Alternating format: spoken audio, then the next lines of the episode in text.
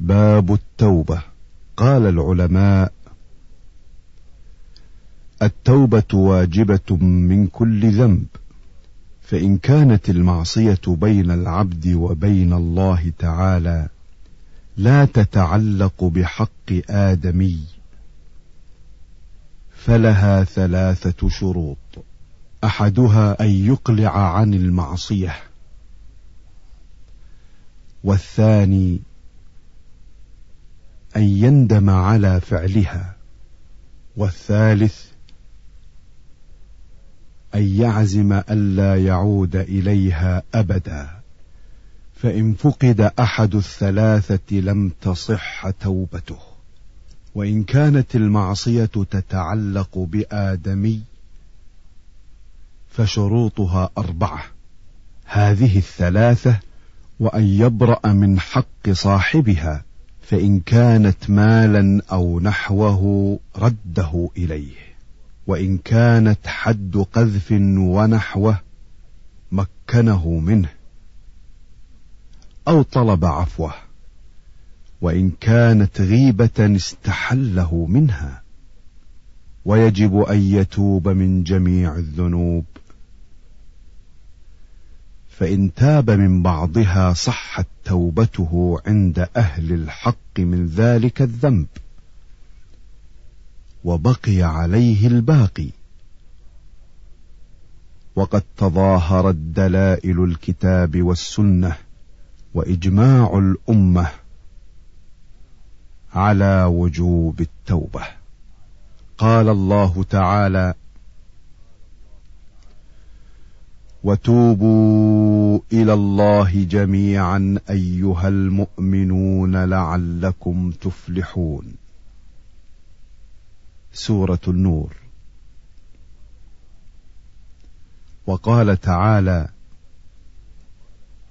استغفروا ربكم ثم توبوا إليه. سورة هود. وقال تعالى يا أيها الذين آمنوا توبوا إلى الله توبة نصوحا. سورة التحريم. وعن أبي هريرة رضي الله عنه قال سمعت رسول الله صلى الله عليه وسلم يقول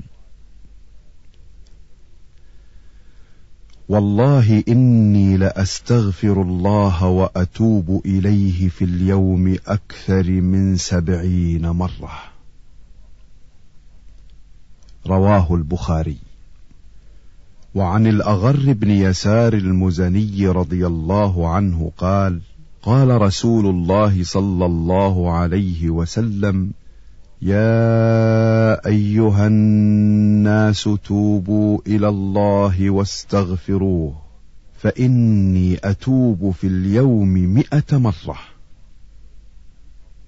رواه مسلم.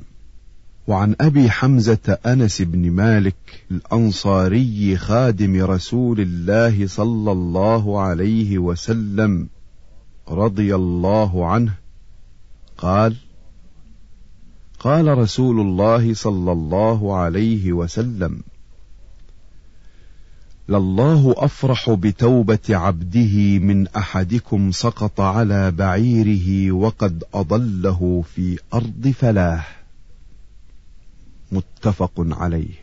وفي رواية لمسلم لله أشد فرحا بتوبة عبده حين يتوب إليه. من أحدكم كان على راحلته بأرض فلاه فانفلتت منه وعليها طعامه وشرابه فآيس منها فأتى شجرة فاضطجع في ظلها وقد آيس من راحلته فبينما هو كذلك إذ هو بها قائمة عنده. فأخذ بخطامها. ثم قال من شدة الفرح اللهم أنت عبدي وأنا ربك. أخطأ من شدة الفرح. وعن أبي موسى عبد الله بن قيس الأشعري رضي الله عنه عن النبي صلى الله عليه وسلم قال إن الله تعالى يبسط يده بالليل ليتوب مسيء النهار ويبسط يده بالنهار ليتوب مسيء الليل. حتى تطلع الشمس من مغربها. رواه مسلم. وعن أبي هريرة رضي الله عنه قال قال رسول الله صلى الله عليه وسلم من تاب قبل أن تطلع الشمس من مغربها تاب الله عليه. رواه مسلم. وعن أبي عبد الرحمن عبد الله بن عمر بن الخطاب رضي الله عنهما عن النبي صلى الله عليه وسلم قال إن الله عز وجل يقبل توبة العبد ما لم يغرغر. رواه الترمذي وقال حديث حسن. وعن زر بن حبيش قال أتيت صفوان بن عسال رضي الله عنه أسأله عن المسح على الخفين فقال ما جاء بك يا زر؟ فقلت ابتغاء العلم. فقال إن الملائكة تضع أجنحتها لطالب العلم رضا بما يطلب. فقلت إنه قد حك في صدر المسح على الخفين بعد الغائط والبول وكنت امرأ من أصحاب النبي صلى الله عليه وسلم فجئت أسألك هل سمعته يذكر في ذلك شيئا؟ قال نعم. كان يأمرنا إذا كنا سفرا. أو مسافرين. ألا ننزع خفافنا ثلاثة أيام. ولياليهن إلا من جنابه. لكن من غائط وبول ونوم. فقلت هل سمعته يذكر في الهوى شيئا؟ قال نعم.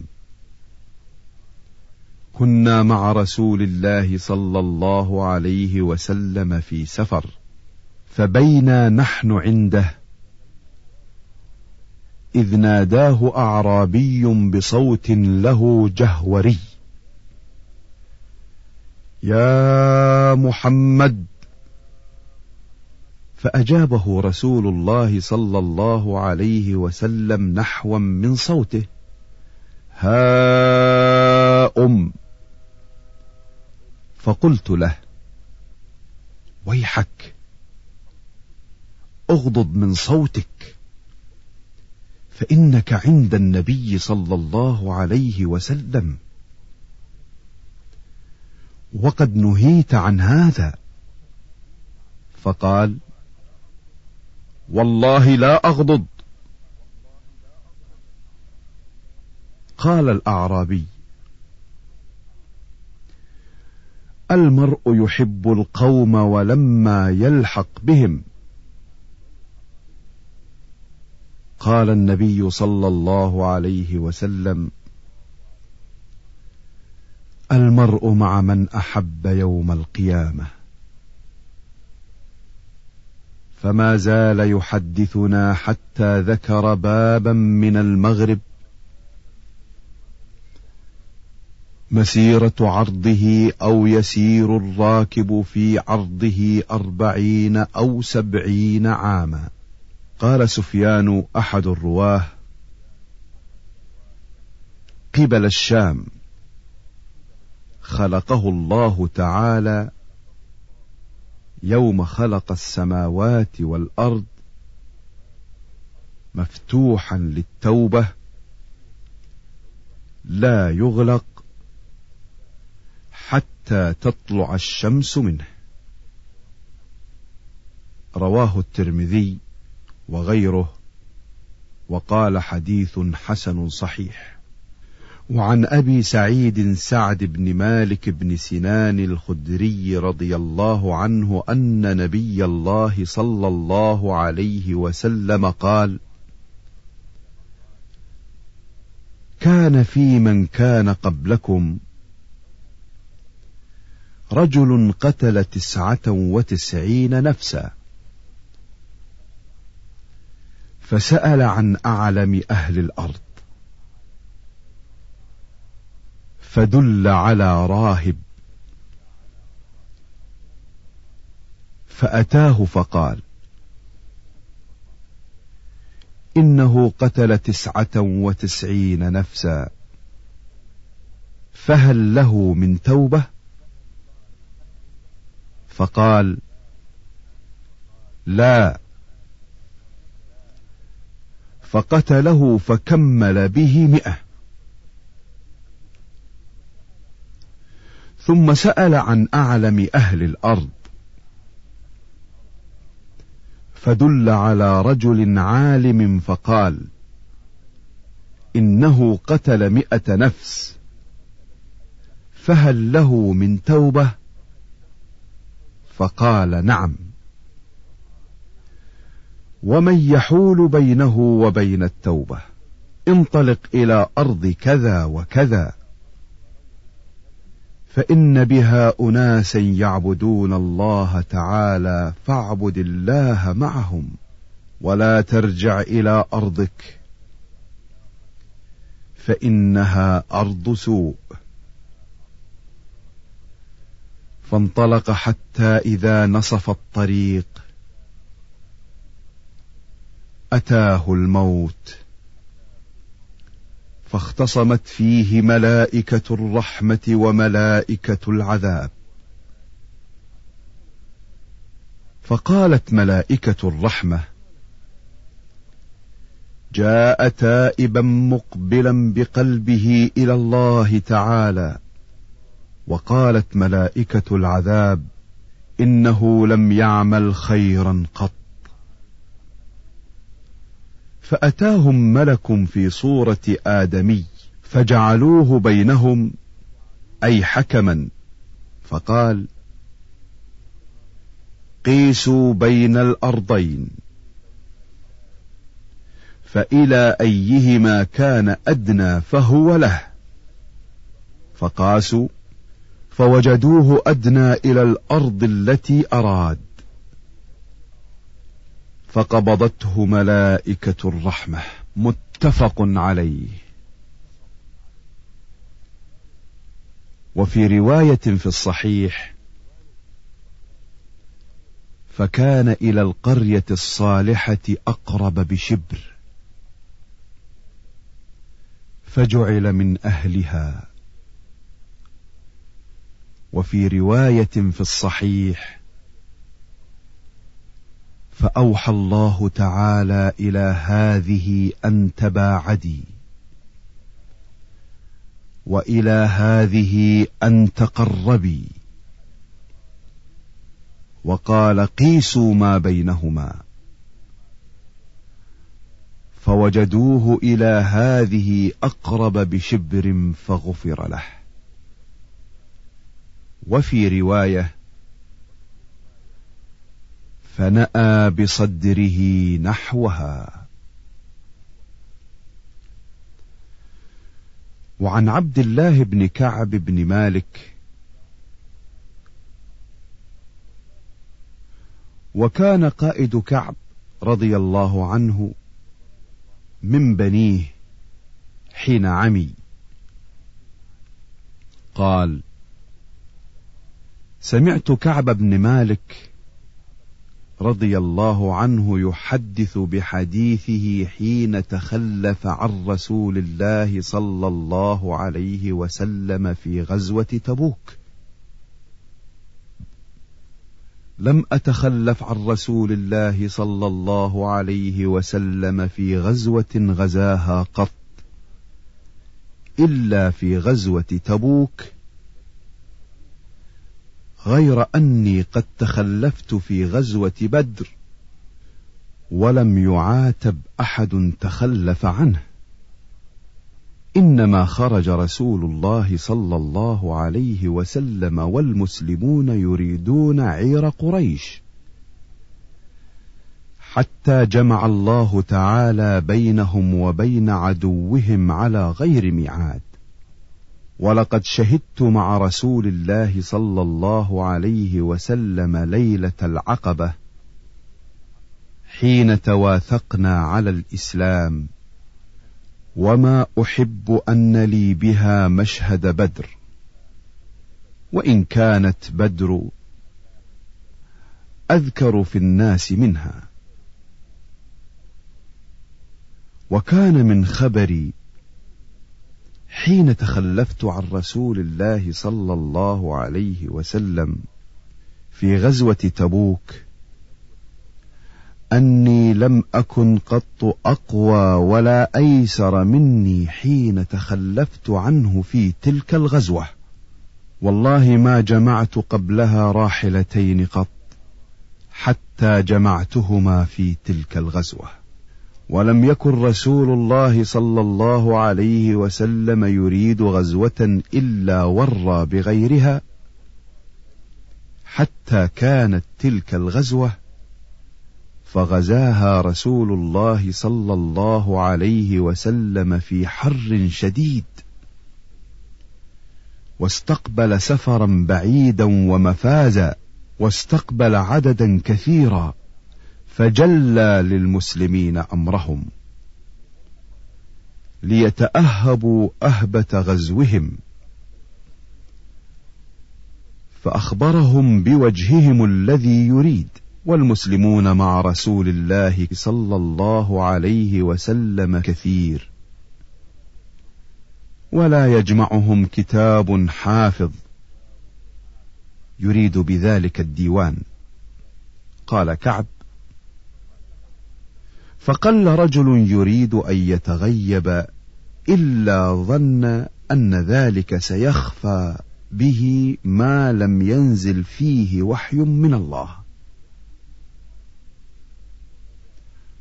وغزا رسول الله صلى الله عليه وسلم تلك الغزوة. حين طابت الثمار والظلال فأنا إليها أصعر. فتجهز رسول الله صلى الله عليه وسلم والمسلمون معه. وطفقت أغدو لكي أتجهز معه فأرجع ولم اقض شيئا. وأقول في نفسي أنا قادر على ذلك إذا أردت. فلم يزل يتمادى بي حتى استمر بالناس الجد فأصبح رسول الله صلى الله عليه وسلم غاديا والمسلمون معه. ولم أقض من جهازي شيئا ثم غدوت فرجعت ولم أقض شيئا. فلم يزل يتمادى بي حتى أسرعوا وتفارط الغزو. فهممت أن أرتحل فأدركهم. فيا ليتني فعلت ثم لم يقدر ذلك لي. فطفقت إذا خرجت في الناس بعد خروج رسول الله صلى الله عليه وسلم. يحزنني أني لا أرى لي أسوة إلا رجلا مغموصا عليه في النفاق أو رجلا ممن عذر الله تعالى من الضعفاء. ولم يذكرني رسول الله صلى الله عليه وسلم حتى بلغ تبوك فقال وهو جالس في القوم بتبوك. ما فعل كعب بن مالك؟ فقال رجل من بني سلمة يا رسول الله حبسه برداه والنظر في عطفيه فقال له معاذ بن جبل رضي الله عنه بئس ما قلت. والله يا رسول الله ما علمنا عليه إلا خيرا. فسكت رسول الله صلى الله عليه وسلم. فبينا هو على ذلك رأى رجلا مبيضا يزول به السراب. فقال رسول الله صلى الله عليه وسلم كن أبا خيثمة. فإذا هو أبو خيثمة الأنصاري وهو الذي تصدق بصاع التمر حين لمزه المنافقون. قال كعب فلما بلغني أن رسول الله صلى الله عليه وسلم قد توجه قافلا من تبوك حضرني بثي. فطفقت أتذكر الكذب وأقول بم أخرج من سخطه غدا وأستعين على ذلك بكل ذي رأي من أهلي. فلما قيل لي إن رسول الله صلى الله عليه وسلم قد اظل قادما زاح عني الباطل. حتى عرفت أني لم أنج منه بشيء أبدا. فأجمعت صدقه. وأصبح رسول الله صلى الله عليه وسلم قادما. وكان إذا قدم من سفر بدأ بالمسجد فركع فيه ركعتين ثم جلس للناس. فلما فعل ذلك جاءه المخلفون يعتذرون إليه ويحلفون له. وكانوا بضعا وثمانين رجلا فقبل منهم علانيتهم وبايعهم واستغفر لهم ووكل سرائرهم إلى الله تعالى حتى جئت. فلما سلمت تبسم تبسم المغضب ثم قال تعال. فجئت أمشي حتى جلست بين يديه. فقال لي ما خلفك؟ ألم تكن قد ابتعت ظهرك؟ قال قلت يا رسول الله إني والله لو جلست عند غيرك من أهل الدنيا لرأيت أني سأخرج من سخطه بعذر. لقد أعطيت جدلا ولكني والله لقد علمت لئن حدثتك اليوم حديث كذب ترضى به. ترضى به عني ليوشكن الله أن يسخطك علي. وإن حدثتك حديث صدق تجد علي فيه. إني لأرجو فيه عقب الله عز وجل. والله ما كان لي من عذر. والله ما كنت قط أقوى ولا أيسر مني حين تخلفت عنك. قال فقال رسول الله صلى الله عليه وسلم أما هذا فقد صدق. فقم حتى يقضي الله فيك. وسار رجال من بني سلمة فاتبعوني فقالوا لي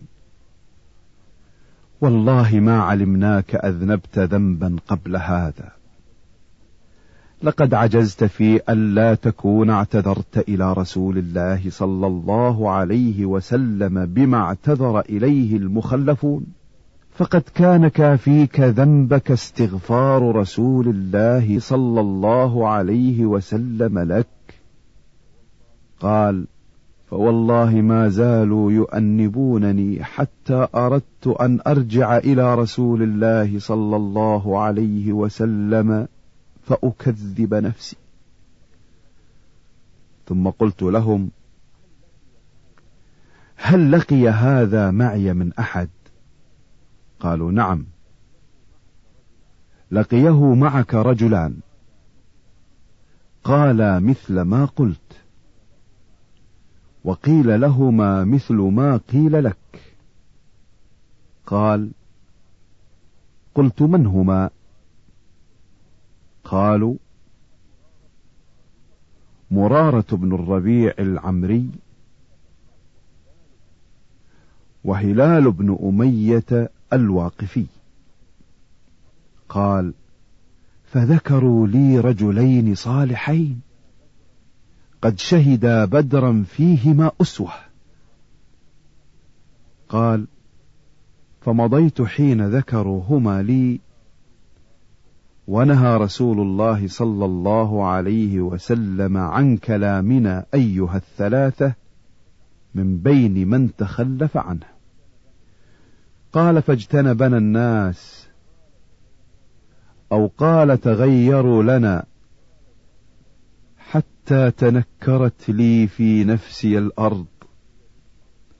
فما هي بالأرض التي أعرف؟ فلبثنا على ذلك خمسين ليلة. فأما صاحباي فاستكانا وقعدا في بيوتهما يبكيان. وأما أنا فكنت أشب القوم وأجلدهم. فكنت أخرج فأشهد الصلاة مع المسلمين. وأطوف في الأسواق ولا يكلمني أحد. وآتي رسول الله صلى الله عليه وسلم فأسلم عليه وهو في مجلسه بعد الصلاة. فأقول في نفسي هل حرك شفتيه برد السلام أم لا؟ ثم أصلي قريبا منه وأسارقه النظر فإذا أقبلت على صلاتي نظر إلي. وإذا التفت نحوه أعرض عني حتى إذا طال ذلك علي من جفوة المسلمين. مشيت حتى تسورت جدار حائط أبي قتادة وهو ابن عمي وأحب الناس إلي فسلمت عليه فوالله ما رد علي السلام. فقلت له يا أبا قتادة أنشدك بالله هل تعلمني أحب الله ورسوله صلى الله عليه وسلم؟ فسكت. فعدت فناشدته فسكت. فعدت فناشدته فقال الله ورسوله أعلم. ففاضت عيناي. وتوليت حتى تسورت الجدار. فبينا أنا أمشي في سوق المدينة. إذ نبطي من نبط أهل الشام. ممن قدم بالطعام يبيعه بالمدينة يقول من يدل على كعب بن مالك؟ فطفق الناس يشيرون له إلي. حتى جاءني فدفع إلي كتابا من ملك غسان. وكنت كاتبا فقرأته فإذا فيه. أما بعد فإنه قد بلغنا أن صاحبك قد جفاك. ولم يجعلك الله بدار هوان ولا مضيعة. فالحق بنا نواسك. فقلت حين قرأتها وهذه أيضا من البلاء. فتيممت بها التنور فسجرتها. حتى إذا مضت أربعون من الخمسين واستلبث الوحي إذا رسول رسول الله صلى الله عليه وسلم يأتيني فقال إن رسول الله صلى الله عليه وسلم يأمرك أن تعتزل امرأتك. فقلت أطلقها؟ أم ماذا أفعل؟ قال لا بل اعتزلها فلا تقربنها. وأرسل إلى صاحبي بمثل ذلك. فقلت لامرأتي الحقي بأهلك فكوني عندهم حتى يقضي الله في هذا الأمر. فجاءت امرأة هلال بن أمية رسول الله صلى الله عليه وسلم فقالت له يا رسول الله إن هلال بن أمية شيخ ضائع ليس له خادم فهل تكره أن أخدمه؟ قال لا ولكن لا يقربنك. فقالت إنه والله ما به من حركة إلى شيء ووالله ما زال يبكي مذ كان من أمره ما كان إلى يومه هذا. فقال لي بعض أهلي لو استأذنت رسول الله صلى الله عليه وسلم في امرأتك فقد أذن لامرأة هلال بن أمية أن تخدمه. فقلت لا فقلت لا أستأذن فيها رسول الله صلى الله عليه وسلم. وما يدريني ماذا يقول رسول الله صلى الله عليه وسلم إذا استأذنته وأنا رجل شاب. فلبثت بذلك عشر ليال. فكمل لنا خمسون ليلة. من حين نهي عن كلامنا. ثم صليت صلاة الفجر صباح خمسين ليلة على ظهر بيت من بيوتنا فبينا أنا جالس على الحال التي ذكر الله تعالى منا. ضاقت علي نفسي وضاقت علي الأرض بما رحبت. سمعت صوت صارخ أوفى على سلع. يقول بأعلى صوته يا كعب بن مالك يا كعب بن مالك أبشر فخررت ساجدا. وعرفت أنه قد جاء فرج. فآذن رسول الله صلى الله عليه وسلم الناس بتوبة الله عز وجل. بتوبة الله عز وجل علينا حين صلى صلاة الفجر. فذهب الناس يبشروننا. فذهب قبل صاحبي مبشرون.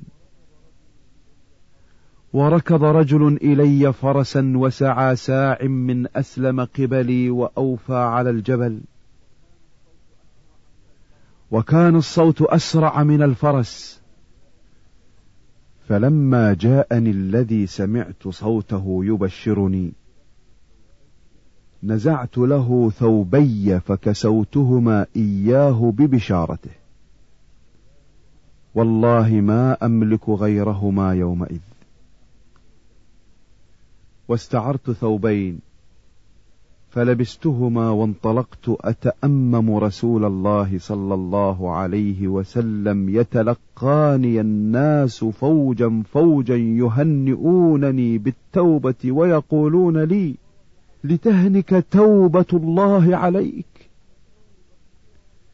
حتى دخلت المسجد فإذا رسول الله صلى الله عليه وسلم جالس حوله الناس فقام طلحة بن عبيد الله رضي الله عنه يهرول حتى صافحني وهنأني.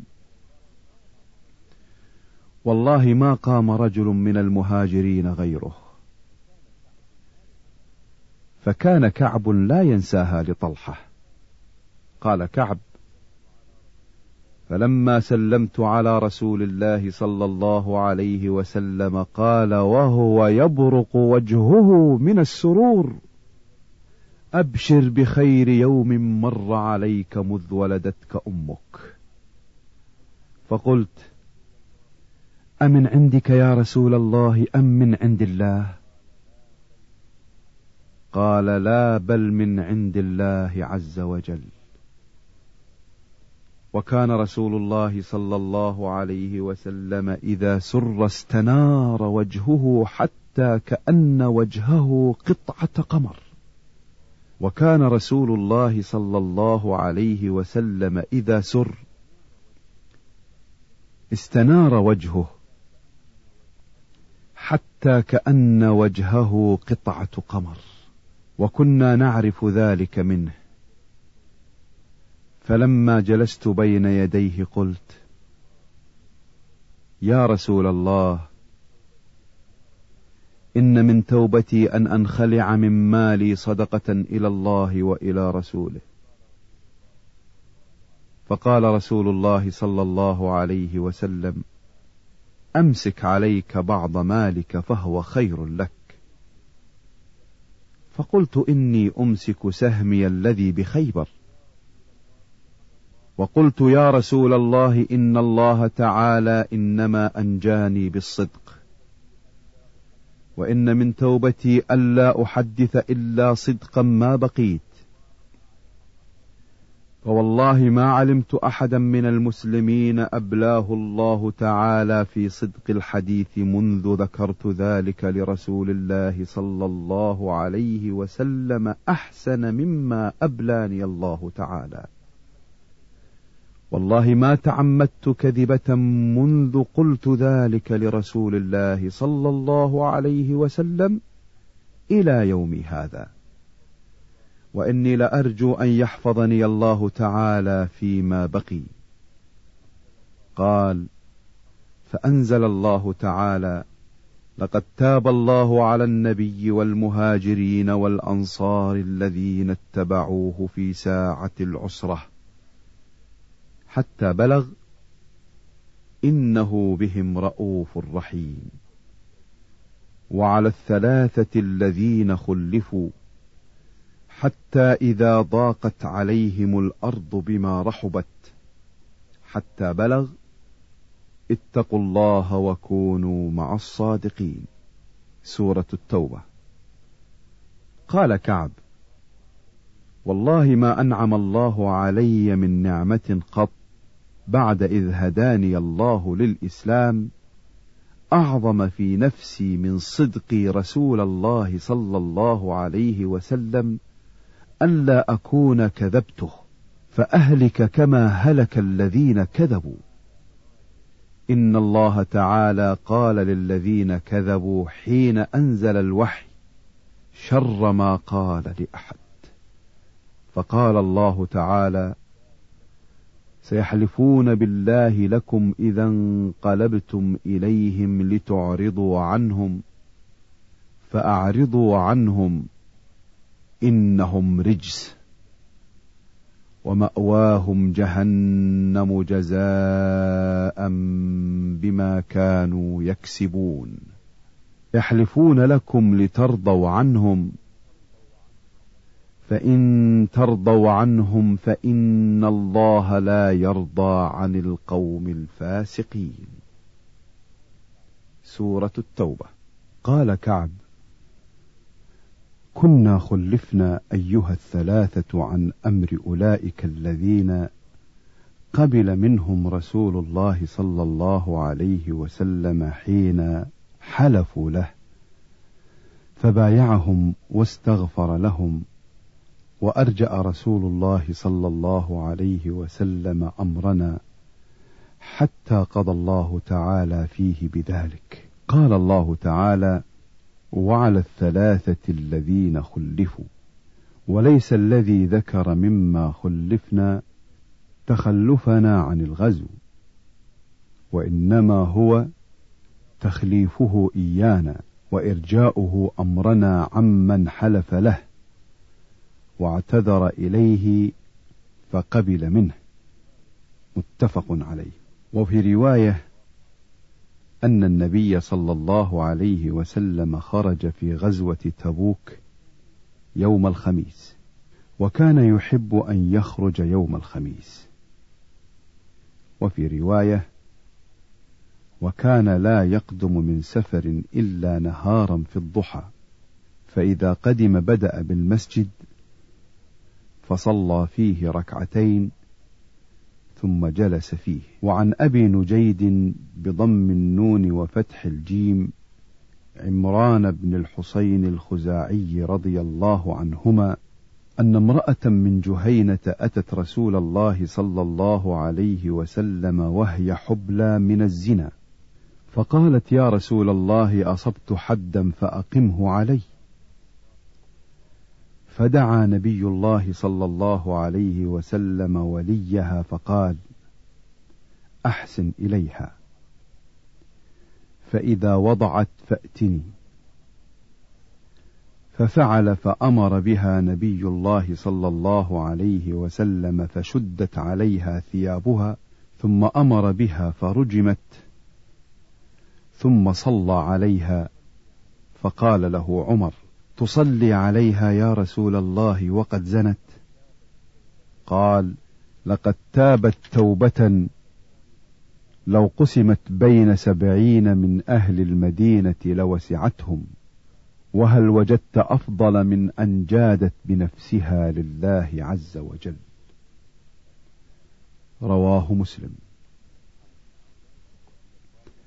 وعن ابن عباس رضي الله عنهما أن رسول الله صلى الله عليه وسلم قال لو أن لابن آدم واديا من ذهب أحب أن يكون له واديان ولن يملأ فاه إلا التراب ويتوب الله على من تاب. متفق عليه. وعن أبي هريرة رضي الله عنه أن رسول الله صلى الله عليه وسلم قال يضحك الله سبحانه وتعالى إلى رجلين يقتل أحدهما الآخر يدخلان الجنة. يقاتل هذا في سبيل الله فيقتل. ثم يتوب الله على القاتل. فيسلم فيستشهد متفق عليه.